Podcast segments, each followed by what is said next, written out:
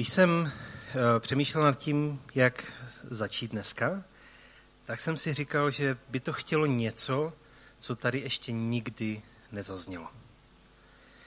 Což v křesťanském prostředí je poměrně náročný úkol. Nicméně myslím si, že se mi podařilo najít něco, co tady ještě nikdy nezaznělo. Ale abych to e, nepokazil, tak jsem si to napsal, takže ten úvod s dovolením přečtu. Tak pozorně poslouchejte. Vánoce jsou časem oslav a obdarování. Je to ale také čas, kdy se zastavíme, zamyslíme a vzpomeneme si. Bible říká, že Bůh je světlo a že bychom se všichni měli snažit být mu ve svém životě podobní. Jedním ze způsobů, jak toho můžeme dosáhnout, je nezapomínat se každý den zastavit a přemýšlet o něm. Proto vás vybízím, abyste si během svátku našli čas na zastavení a přemýšlení o Bohu. Přemýšlejte o tom, jak moc vás miluje, i když si to nezasloužíte. Přemýšlejte o tom, jak moc chce vašemu životu žehnat svou láskou a milostí. Přemýšlejte o tom, jak úžasný je, jak byste měli být za jeho dary vděční. Pamatování na to, kdo je Bůh, vám přinese pokoj a zlepší váš život. Možná si říkáte, co na tom úvodním textu je tak unikátního. To unikátní je to, že jsem ho nenapsal já, ale že ho dokonce nenapsal ani nikdo z lidí. Že to je text, který je napsaný umělou inteligencí. A to věřím, že tady ještě nikdy nezaznělo. Um, tak jako někteří, uh, já nevím, máte koníčky, že rádi chodíte na ryby, nebo hrajete počítačové hry, nebo něco podobného, tak v poslední době jedním z mých koníčků je to, že mě zajímá copywriting, což znamená textařina, psaní textů na, pro nejrůznější příležitosti. A právě během toho, když jsem se o tom snažil dozvědět víc a víc, tak jsem narazil na jeden počítačový program, jmenuje se Copy AI, kam zadáte pár klíčových slov, pak zadáte, co chcete, aby vám z toho vypadlo, jestli to má být blogový příspěvek, newsletter, e-mail, eh, text na web, nebo prostě co to má být. Kliknete a za pár vteřin máte hotový text. Třeba podobný jako ten, který eh, jsem čet na začátku. Je to upřímně docela strašidelné, jak dobře ta umělá inteligence píše, navíc píše v češtině. Jo? Ten, to, co jsem čet, jsem nezměnil ani čárku v tom textu. A dokonce, když u těch kratších claimů mě pobavily některé, některé věci, se kterými ta umělá inteligence přišla. Některá prohlášení ohledně Vánoc. Třeba Vánoce bez Krista nejsou Vánoce. A nebo, to se mně líbilo, Vánoce jsou pro Ježíška, vraťte mu jeho narozeniny. Ale je to jako fakt strašidelné, jak dobře nás má ta umělá inteligence načtené a navnímané. Včetně právě všech těch možných frází, které jako lidi rádi používáme. Dokonce v těch textech, kterými ta umělá inteligence zpátky vyhodila, byla i jedna modlitba. Tak můžete uh, sami posoudit, jak zní taková modlitba umělé inteligence. Drahý Bože, děkuji ti za tento den. Děkuji ti, že mě miluješ a chráníš. Pomoz mi, abych si uvědomil, jak jsem poženaný skrze narozeniny tvého syna Ježíše. Amen. Když jsem se, pročítal uh, těmi výsledky, které mi ten počítač vyhodil, tak, jsem, tak mě to vedlo k přemýšlení, jak často jsem, nebo možná i jsme jako obecně, tomu počítači podobní. Že často jako jsme schopní vyhazovat ze sebe krásné, zbožné fráze, zní to líbivě, zní to hezky, ale není zatím ten život. A tak dneska bych chtěl mluvit o jedné frázi, za kterou ta osoba, která ji říkala, stála celým svým životem. A tak, jestli máte Bibli, tak si můžete otevřít dnešní kázání nás zavede na samotný začátek toho, co si o Vánocích připomínáme. Hlavní hrdinkou našeho příběhu bude Marie. Odehrává se to v Galileji, což je severně od Jeruzaléma, poblíž Galilejského jezera. A pokud máte u sebe Bibli, tak se můžete podívat do Lukášova Evangelia, do první kapitoly, 26. verš až 38. budeme číst. A během toho, co to budeme číst, tak já to budu trošku komentovat.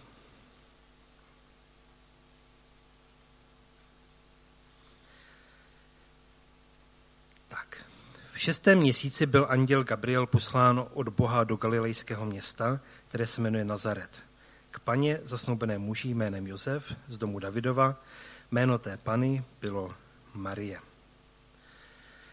Ta první věc, o které bych se chtěl zastavit, je to, že tam je zmíněno, že Marie byla pana, nám dává dobrý rámec časový, abychom věděli, do, jakého, do jaké fáze nebo období jejího života vstupujeme. Protože to, že byla pana, znamenalo, že ještě nebyla nikdy vdaná a víme, že holky se tehdy vdávaly něco mezi 13. až 15. rokem věku, takže víme, že to byla uh, opravdu mladá holka. Kluci, jenom pro zajímavost, se ženili většinou později trochu, mezi 17. a 19. Už tehdy jsme byli trošku pozadu. Um, taky je zajímavé, že tam je napsané poznámka, že byla zasnoubena s nějakým Josefem. A nevím, jestli jste si někdy četli něco k tomu, jak fungovaly před dvěmi tisíci lety zásnuby, ale fungovalo to trošku jinak, než jak je to dneska. Dneska, že pokud vůbec se jde žádat o ruku, tak prostě člověk přijde, zeptá se, většinou předpokládá, že řeknou ano a jsou nadšení rodiče nevěsty, nebo aspoň u nás to tak bylo, doufám. A, ale tehdy to fungovalo trošku jinak. Tehdy uh, se jednalo většinou o dohodnuté sňatky. Nebylo to tak, že by uh, je ty snoubence nutili se vzájemně brát, ale byly to sňatky dohodnuté s jejich souhlasem. Což znamená, že už od samého počátku toho vztahu byly zapojeny obě dvě ty rodiny do, do vzniku toho manželství. Navíc tehdy ty zásnuby už byly právně závazné. Už tam byla zástupní smlouva a z ní se člověk dostal jenom buď to smrtí, anebo rozvodem. Takže už samotné ty zásnuby byly jako velká, velká věc a odstartovávaly období zhruba jednoho roku, kdy se připravovala ta svatba, kdy se vyřizovaly všechny možné další finanční a jiné náležitosti a během toho roku, podle tradice, ti dva snoubenci neměli být dokonce ani nikdy o samotě. Tak, můžeme pokračovat dál od verše 28. I večer k ní, uh, i vešel k ní, autokorekt, pardon, i vešel k ní a řekl, a ten anděl, buď zdrává, milostí obdařená, pán je s tebou, požehnána ty jsi mezi ženami. Ona však byla tím slovem velmi rozrušena a uvažovala, jaký je to pozdrav. A anděl jí řekl, neboj se Marie, neboť si nalezla milost u Boha. A hle, otěhotníš a porodíš syna a dáš mu jméno Ježíš. Ten bude veliký a bude nazván synem nejvyššího a pán mu dá trůn jeho otce Davida. Na věky bude královat nad domem Jákobovým a jeho králování nebude konce. Marie řekla andělovi, jak se to stane, když nepoznávám muže. To v křesťanské hantýrce znamená, že spolu nemají sex, protože nepoznává muže. A je to eh, jako přirozená otázka Marie. Jako hezky, že mi tady zaslibuješ, že se ze mě narodí spasitel, ale já jsem teprve zhruba někde na začátku toho zástupního období a minimálně rok ještě jako nemám šanci, jak mít, jak mít dítě. Protože, jak, jak víme, tak byla v takové té divné fázi z dnešního pohledu, kdy byla vdaná, nevdaná, taková trošku princezná koloběžka. Na to, na to odpovídá ten anděl a říká, Duch svatý přijde na tebe a moc nejvyššího tě zastíní. Proto také to svaté, co se z tebe narodí, bude nazváno Syn Boží. Hle tvá příbuzná Alžběta, také ona počala ve svém stáří syna a toto je šestý měsíc té, která je nazývána neplodnou. Neboť u Boha nebude žádná věc nemožná. To, co Marie slyšela, je ale asi úplně neuklidnilo. Na jednu stranu je krásné vidět a slyšet, že vaše příbuzná zázrakem otěhotněla, tam, kde už všichni si mysleli, že to nikdy nepůjde. Na druhou stranu ale slyšet to, že má mít dítě v době, kdy je teprve zasnoubená, v kultuře, ve které žila, byl docela průšvih. Protože věřím, že moc dobře věděla, eh, co byly tresty za, eh, co byly náboženské tresty za sex mimo manželství že podle těch původních předpisů náboženských by ji měli odsoudit k trestu smrti. V té době, kdy Marie žila, tak už se to úplně nedodržovalo, ale i tak jí z největší pravděpodobností mělo čekat to, že se s ní Josef rozvede a ona bude čelit celospolečenské ostudě. Možná si říkáme, dobré, tak neumře, ještě to není tak špatné z dnešního pohledu, ale problém je ten, že tehdejší kultura byla postavená na cti. A člověk vlastně neměl nic víc než čest. To bylo to nejcennější, co měl. A tak možná ztratit čest bylo tehdy horší, než, než zemřít. Ale přesto se mi líbí a, ta odpověď, kterou Marie tomu andělovi, andělu, an, no, kterou Gabrielovi dává kdy Marie mu říká, hle, jsem pánova otrokyně, myšleno služebnice, nechce mi stane podle tvého slova. A anděl od ní odešel. Teďka bych byl rád, kdyby jsme ještě na chvilku zůstali v Galileji, jenom se přesuneme zhruba o 2000 let dopředu, zhruba do května letošního roku, a to je období, kdy jsme se s Mončou konečně dostali na naši odloženou svatební cestu, která kvůli covidu nebyla, která kvůli covidu nebyla možná. A překvapivě jsme se vydali do Izraele na svoji svatebku. A mimo jiné jsme byli několik dní. Jo, to jsme my. a, a mimo jiné jsme byli několik dní ubytováni u Galilejského jezera, a tady tohle, co vidíte, tak je jedno z mých uh, asi nejoblíbenějších míst vůbec v Izraeli. Je to Magdala. Um, ještě nám to vyšlo jako velmi krásně, že skutečně jsme tam byli na naše první výročí na minutu přesně v tom kostele, takže máme i fotku jako na přesné první, první výročí.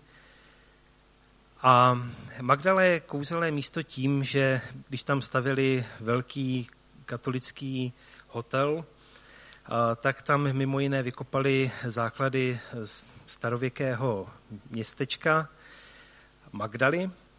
A je to jedno z míst, tak jak se všude v Izraeli e, na všechno nalepí nálepka, tady určitě byl Ježíš, tady toho se dotkl, tady z tohoto pohárku jedl, tady určitě seděl, tak tady to je jedno z míst, které je poměrně autentické, protože tam je synagoga, my víme, že Ježíš v Magdale byl nějakou dobu. Víme, že s, pravděpodobností hraničící s jistotou chodil do synagogy, takže víme, že tam se našel vyloženě ten práh z jeho doby, který on překračoval. No a mimo jiné je tam postaven tady tenhle ten krásný kostel, kdy oltář je udělaný jako replika lodi z doby Ježíšovi a ještě je to prosklené, takže v pozadí tam, kdyby ta fotka byla lepší, než co zvládl iPhone, tak, a, tak byste tam viděli skutečně tu hladinu Galilejského jezera, takže to vypadá jako, že ta loď, ten oltář je na té hladině a je to takové jako fakt kouzelné místo.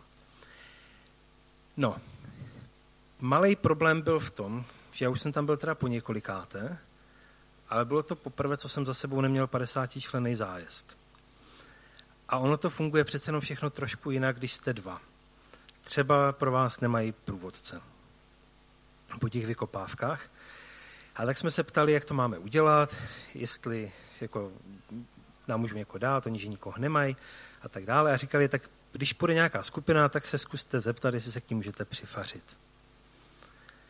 Tak jsme to s Moňou udělali, byly tam taková skupina Američanů, tak jsme se k ním přifařili a byli takový fajní, eh, procházeli jsme tam s těma těma vykopávkama, pak měli eh, tam na konci těch vykopávek takové jako kázání, ten jejich vedoucí bret, tak jsme tam seděli, poslouchali a bylo to moc fajn.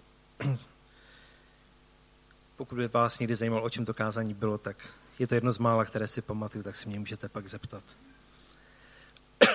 Ale co bylo takové milé, bylo, že ve chvíli, kdy, um, kdy už to skončilo, oni už odcházeli zpátky k autobusu, tak nás oslovil takový mladý manželský pár, protože viděl, že tam posloucháme. Do té doby oni vůbec netušili, kdo jsme a proč tam s nima chodíme a jsme takových ocásek. A, a začali se nás tak jako fakt velmi vřele, milé a lásky plně vyptávat, jako kdo jsme, odkud jsme. A tak jako jemně nahazovali, jako to, jestli jako, co nám říkalo to, co jsme slyšeli. A tak jako fakt jako jemně a lásky plně jako zjišťovali, jestli jsme věřící, nejsme věřící, jestli nám můžou k tomu něco říct. Jako víc, ale byly takové jako, nebyli vůbec, že by tlačili, nebyli vůbec, nebylo to divné, nebylo to násilné, bylo to prostě strašně, strašně fajn. Po nějaké době jsme se rozloučili, oni odběhli, jako doslova odběhli, protože jim ta skupina odešla, takže si to dali poklusem s, baťuš, s baťuškama. A my jsme uvažovali s Moňou, co s načatým dnem, už bylo odpoledne. A jestli jedna věc, která je poblíž Magdaly a kterou, když tam budete, tak nikdy nechcete minout, tak je to projížďka na Galilejském jezeře v replice Ježíšovy lodi. To je ta loď. Ale zase přišel můj klasický problém, jak tam dostat dva lidi a ne 50, protože vždycky jsme měli pronajmutou celou tu loď, bylo to přes nějakou společnost, tam není žádná pokladna, kam byste přišli, řekli, chci dva lístky na loď. A tak jsme zjistili, že to funguje tak, že člověk musí přijít na to molo a prostě se zeptat, jestli se může k někomu přifařit. Tak jsme tam došli na to molo a tam vždycky každá skupina mývá jednoho svého průvodce a jednoho místního průvodce kvůli licenci a jiným věcem. A my jsme se ptali těch lodivodů, jestli se můžeme přidat k té skupině, která právě odplouvala. A on říkal, on říkal jako, že, že ne, ale že se ptá to průvodce, zeptal se to místního průvodce, ten určitě, že ne, že jsou plný, že nikoho nechtějí. No a najednou se z té lodi ozvalo, ať jdeme dál, protože co, jsem chtěl říct, co čert nechtěl, ale co Bůh nechtěl, je to, že na té lodi byla uh, ta skupina, ta skupina těch amíků, které už jsme potkali v Magdale. Takže nás uvítali potleskem, už když jsme vstupovali na palubu. A bylo to takové zase jako velmi příjemné, krásně jsme s nimi strávili ten čas. Dokonce během, během té uh, plavby jako trvali na tom, abychom šli jako napříč na takové to nejlepší místo a tak dále a tak dále. Když jsme se loučili, tak ještě jeden z nich, když jako se s náma loučil, podával mě ruku, tak mě v ní nechal 100 dolarovku, že to máme prý na jako hezkou večeři s Moňou. A tak, tak bylo to takové jako hrozně, hrozně milé. Prostě najednou jsme tam zapadli, jak kdyby jsme je znali, znali prostě roky. A když jsme odcházeli z té lodi k autobusu, slibuju, že víckrát už jsme je nepotkali, um, tak jsem se bavil s tím, s tím jejich vedoucím, s tím Bredem, jako co dělá, co je zač a tak. A on říkal, že má podcast. Tak říkám, dneska má každý podcast. Ale bylo to, bylo to zajímavé, protože ta skupina pod jeho vedením byla jako fakt jedinečná. To byla skupina lidí, oni byli ze všech, spou- ze všech koutů Spojených států, navzájem se neznali, ale během těch deseti dní, co on je ved, tak se z ní stala jako strašně soudržná skupina, která byla jako neskutečně, jako člověk z nich cítil tu, tu lásku a to, že ty fráze křesťanské, které tam jako padaly, takže za nima je skutečně jako plnohodnotný, nefalšovaný život. a bylo to možná jako o to víc jako silné právě v Izraeli, kde ty fráze jsou úplně na každém kroku a všechno je jako strašně opulentně náboženské. A najednou tam byly prostě jako milující, obyčejní, věřící. Později, když jsem se díval na ten podcast od toho Breda, tak jsem zjistil, že tak úplně obyčejný zase asi nebude, že to je pastor nějakého obrovského sboru v Americe a že možná jste někdo viděli jeho webovku Walking the Text se to jmenuje. Pokud jste to neviděli, velmi vřele doporučuji. Kdybyste se nic jiného neodnesli z dnešního kázání, než tady tenhle ten odkaz, tak walkingthetext.com, pokud rozumíte anglicky, tak eh, on má výborná vyučování, která vám pomůžou se už jako nedívat na Bibli stejnýma očima. Protože on je jeden jako z předních odborníků na právě dobové pozadí, kontext Bible a takové věci. Takže tam má prostě jedno vyučování za druhým, kde právě dává ty věci do kontextu a je to úplně jedno z nejlepších věcí, na které jsem kdy narazil na internetu. Takže walkingthetext.com A důvod, proč ho... Děkuji, Terry. To bylo pohotové. a, a důvod, proč o tom uh, vykládám, nebo důvod, proč o tom mluvím, uh, je ten, že právě přes tady toho Breda a přes tu jeho webovou stránku jsem se dostal při přípravě na tady tohleto kázání na jedno zajímavé hebrejské slovo. A tím se vrátíme úplně zpátky k tomu původnímu textu, který jsme, který jsme četli. A je to totiž slovo, které jsem vždycky, uh, vždycky, jak to říct, opomíjel, nevšímal jsem si ho, když jsem četl ten text už mnohokrát, mnohokrát, mnohokrát. A to slovo je v Lukáši 1. kapitole 38. verši. A je to ta odpověď, kterou, kterou říká Marie. Kde ona říká, hle, jsem pánova služebnice. A to slovo, které jsem vždycky opomíjel, tak je to hle.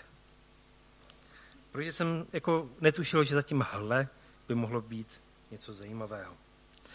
A ono v řečtině tohle je, eh, se řekne idu,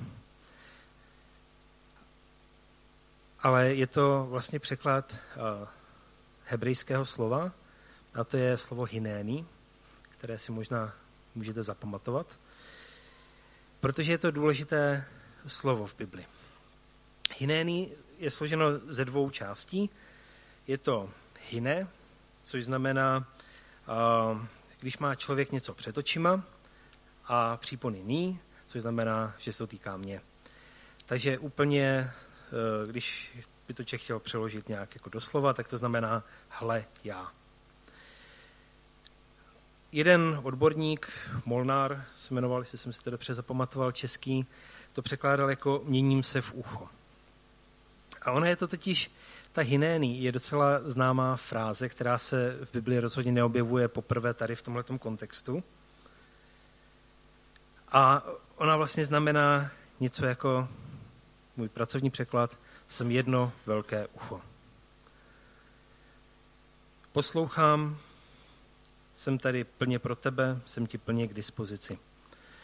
A v Bibli se tady tohleto slovo, to jsem jedno velké ucho, to hinéný, často objevuje ve chvíli, kdy se člověk setkává s Bohem jako reakce na boží přítomnost. Kdybyste chtěli domácí úkol, můžete si přečíst třeba uh, příběh o Samuelovi, když ho Bůh povolává do prorocké služby, tak právě tam říká tady to hinéný, tady jsem, tady jsem a poslouchám. Dostalo se dokonce i do populární kultury, a jenom malá odbočka, jestli znáte zpěváka Leonardo Kohena, autora slavné písničky Haleluja, jedny z nejslavnějších, tak jedna z jeho posledních písniček, kterou eh, vydával před svojí smrtí, se jmenuje You Want It Darker. A právě v refrénu je vždycky tady tohleto slovo hinéný. A je to, on tam bojuje s tím, jak to, že může být na světě to lízla, když je Bůh, ale nakonec vlastně se to utřepává a někteří to berou jako jeho znovu, znovu spojení s Bohem před smrtí, když už byl vážně nemocný a nakonec to končí jako hynény, nebo pane, tady jsem a poslouchám a jsem připraven. Tak jenom taková malá odbočka. A mně se strašně totiž líbí ta reakce Marie. To, když ona slyší tu obrovskou zprávu, tak ona na to říká, jsem jedno velké ucho. Ona neříká jenom jsem ucho. Ona neříká jako, hele, mě je třináct. Co po mně chceš? Jsou tady lepší. Nehodí se mi to. Jsem teďka v takové zajímavé fázi, víš, já se budu vdávat. Zkus někoho jiného. Já jsem jenom ucho, já nejsem připravená.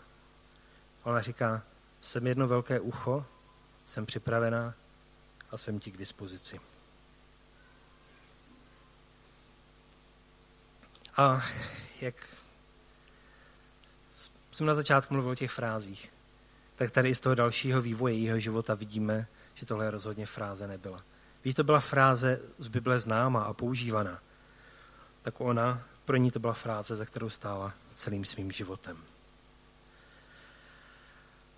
A tak Vánoce jsou čas prazvláštní, kdy uh, jako lidé možná reagujeme víc než, než kdy jindy na, na různé boží věci a různá boží pomrknutí. A je to čas, kdy obecně všichni se sklidňujeme a prostě má zvláštní atmosféru. Co vám budu vykládat, frází jste tam napsali sami dost. A, a tak možná um, jako k té adventní době patří i koncerty. A asi ve spoustě z nás ještě pořád doznívá i OZG. A i v nás, kteří jsme tam nebyli. a, a, protože nemoc a protože další věci, tak musím říct, že i když jsem se na to díval jenom ze záznamu, tak ten koncert měl jako velmi zvláštní atmosféru. A velmi zajímavou atmosféru. A od více lidí z více stran jsem slyšel, jako že to bylo něčím specifické, že tam jako prožili něco, co třeba do té doby nezažili, že to nějakým způsobem oslovilo, že se jich to dotklo a tak dále. A tak možná i bez ohledu na to, jestli jste věřící nebo nejste věřící, tak je to ten příběh Marie je jako dobrý příklad na to, jak člověk může na takový boží dotek nebo pomrknutí reagovat.